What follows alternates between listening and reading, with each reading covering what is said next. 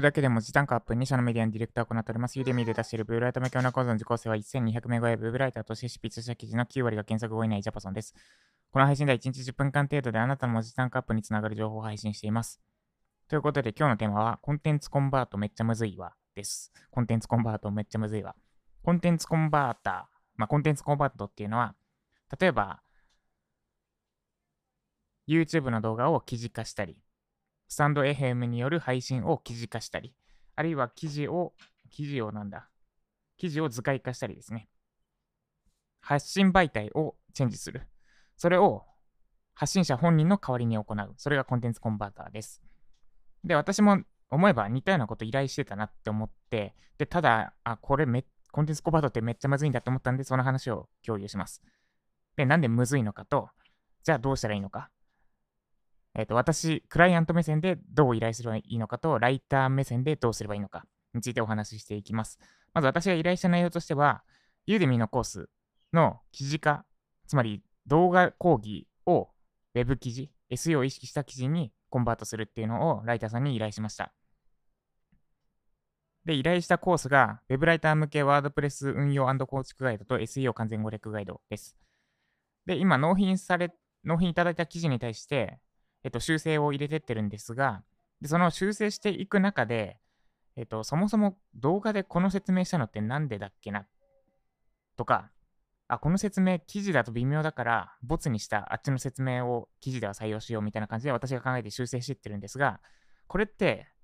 ユーデミをそもそも動画動画に出てる表面だけじゃなくて、その動画を、ユーデミコースを作るために用意したその膨大な情報とか、あとは私自身の思考の過程とか、この辺が見えないと無理だなと思ったんですね。で、この辺見るのって無理じゃないですか。作った私じゃないと見えない。でだから本人の代わりにコンテンツコンバートするのも現実的に無理じゃねってちょっと思った話です。だから、無理じゃねって思いました。で、まあ、ただ改善策としては、本当にユーデミ、今回、今回私は丸投げしてそのまま世に出すってつもりはなかったので、なかったんですが、なかったので、全然、あの、ライターさんの作ったものが微妙だったって意味ではなくて、その、コンテンツコマンドって難しいんだなって勉強になったって話ですね。で、もし、修正入れる前提、あ、今回は修正入れる前提で依頼したんですが、もう、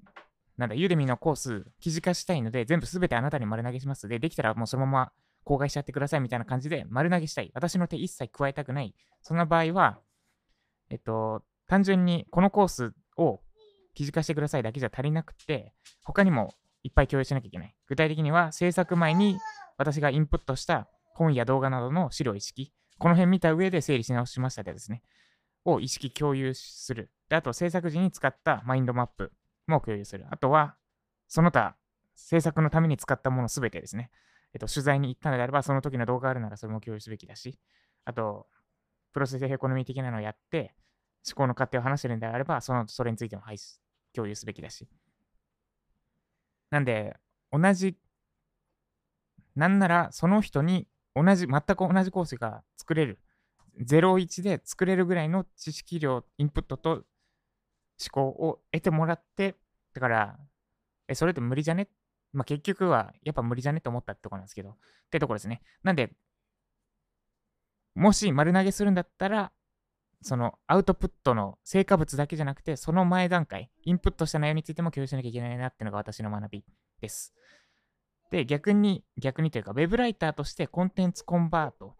を受ける際のコツとしては、多分これがそのまま当てはまる気がしました。単純に成果物だけ見るのではなくて、その前に作った材料も一緒に集める。だから、YouTube を、YouTube のこの動画を記事化してくださいって言われたのであれば、この動画を作る際にインプットした本とか動画とかがあれば共有してもらう。とかですね。作った時の資料一式と、あとはマインドマップとかもあるんであればもらう。で、それも見て、全部、全部見て、見た上で、あ、これを伝えたかったけど、こういう動画ではこういう言い方をしてるのかみたいなのが分かった上でコンテンツコンバートすると、え、何これやばいってなるかなって思いました。以上、コンテンツコンバートめっちゃむずくねってお話でした。ではおさらいです。私が実際にライターさんにコンテンツコンバートをお願いしてみました。で、これは私が手に入れる、手を入れる、後々手を入れる前提だったので、一旦依頼して、で、手入れるってやったんですけど、この、もし丸投げしたいってなったら、めちゃくちゃむずいなって思いました。で、今、納品された記事に対して修正入れてるんですが、その修正してる、修正しながら私が考えることとしては、そもそも動画でこの説明をここに入れたのってなんでだっけとか、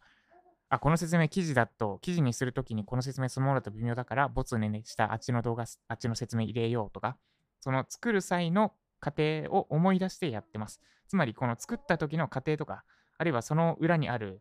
インプットが見えないと、完全にはコンバートしきれないって思いました。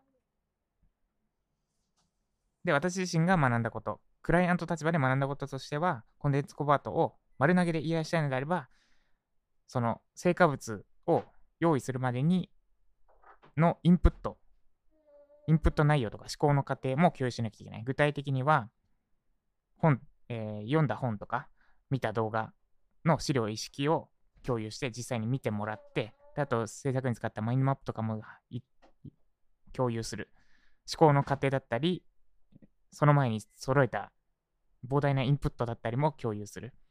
必要があります。あると感じました。で、逆に Web ライターとしてコンテンツコマンドを受けるときに、この辺、だからその成果物だけじゃなくて、その前段階、インプットだったり、思考の過程が見える資料も一緒に集めておくと、多分グッとコンテンツコンバートがやりやすくなるはずです。ぜひ実践してみてください。以上、コンテンツコンバートめっちゃむずい。けど、コツも一応お伝えした話でした。この配信が参考になった方は、いいねお願いします。まだフォローいただいてない方は、スタンド F のフォロー、アプリをインストールしてフォローしてみてください。もっとジャパさんから聞きたい、知りたい、学びたいって方は、概要欄のリンクからユーデミのコースを受講してみてください。今だけ無料公開中です。ということで、今日は私はライジャパの収録と、えっと、まだ細々と続けているエンジニアの仕事を進めていきます。で、えっと、今日の夜、宣伝会議がやっている、えっと、なんだっけ、編集者、ライター養成講座の体験授業を、もうこれ3回目、受けるの3回目なんですが、を受けます。で、実はちょっと受講しようと思ってて、1月末開講で6月末までだっけな。で、週に1回土曜日の午後1時から6時ぐらいを奪われるんですが、なんか体験授業受けてたらめっちゃ参考になるなと思ったんですね。そのライター編集者っていうのは、ウェブのメディアじゃなくて、本とか、あとは新聞とか、週刊誌とか、紙媒体、どっちかというと紙媒体のライター編集者なんですけど、考え方はすごい共通する部分があって、で、しかも、ウェブよりも歴史が長いからめっちゃ深いな、深いことが知れるなって思って、それを受講するつもりです。で、今日体験授業を受けた後、なんか3000ポイント分もらえるので、まあ、それは割とどうでもいいっちゃどうでもいいんですけど、3000円分もらえるので、せっかくなら体験授業を受けた上で、ポイントももらって受講しようと思ってます。で、受講して得たものは、ちょっと私の中でまたインプットして、構築し直して、外に出していけたら、パクリではなくて、オリジナルにした状態で出していけたらと思ってます。そんな感じです。では今日も今日も、なんだ、目に見えるものだけは全てじゃないってことを意識しつつ、今日も頑張っていきましょう。以上、チャパソンでした。